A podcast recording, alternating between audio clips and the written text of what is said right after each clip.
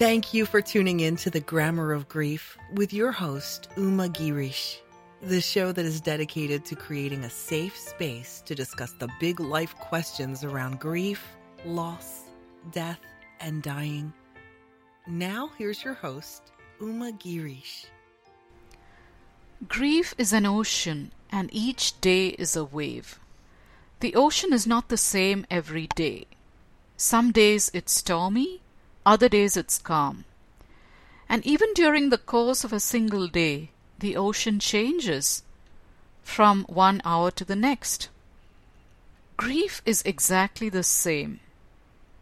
Because Elisabeth Kubler Ross described them as five stages of grief denial, anger, bargaining, sadness, and acceptance, we falsely think that grief travels in a linear fashion and we expect to grieve in that same way from one stage to the next to the next. But nobody, none of us, goes through grief in such a prescriptive fashion. Like that ocean I spoke about, we could be in denial in the morning and move to some degree of acceptance by late afternoon. We could have a really good week and mistakenly believe that we're doing well. We haven't been crying, we have been able to get out of bed and function, we've been able to focus on work, we're not forgetting things like we used to, so we think our memory is coming back to what it used to be before we experience the loss. But this is a mistake that we believe we are doing well. Because 24 hours later, we could be in deep sorrow just because a song on the radio reminds us of our loved one who has crossed over. And that can happen. There are so many triggers. Grief triggers are all around us. And those triggers can unexpectedly trip us up. And we're back to where we started. So we believe then that we'll never get over it. We are going to be sad forever. This is never going to go away. That's when the judgments come in.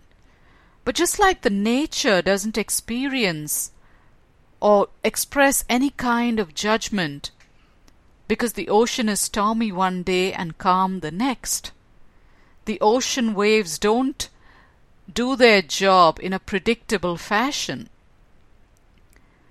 We need to learn this from nature. We need to learn to be with what is. We need to learn to be non judgmental about our individual grief experience. So here's what I have to share with you about that. Ride the wave. Ride the wave no matter what it is. On some days you could be on top of the wave and feeling better because you are more in control. And on other days you may go right under the wave and gulp a ton of water. But the key thing to remember is don't have expectations about what your grief experience should be. So when you get out of bed in the morning, just state your intention that you will be present to what is. The best thing to do is to really be present to what is. Your heart is broken and it needs time to heal. So simply open yourself up to what helps and receive it. Receive it with gratitude, receive it with the best intentions, and do the best you can with what you're able to every single moment of every single day. That's all we can do with grief. We can't peg our expectations on it, we can't expect it to go the way we want it to. We just stay present to it and show up for the experience. I hope this episode was useful to you and helps you if you're struggling to move through your grief or you're pegging certain expectations on where you should be on this really hard and long road on the grief journey. Thank you so much for listening to the Grammar of Grief. If you enjoy these little podcast episodes, please share them with your friends, your co-workers, your community. Let's work together as a team to help those who are grieving a loss. And let's make this available to them. So I hope you will share this episode with people you know who are grieving a loss. And I look forward to returning with next week with another new episode on the grammar of grief. Until then, take care. Thank you for listening to The Grammar of Grief with Uma Girish. If you enjoyed the program, please leave a review and rating on iTunes. Connect with Uma at www.umagirish.com.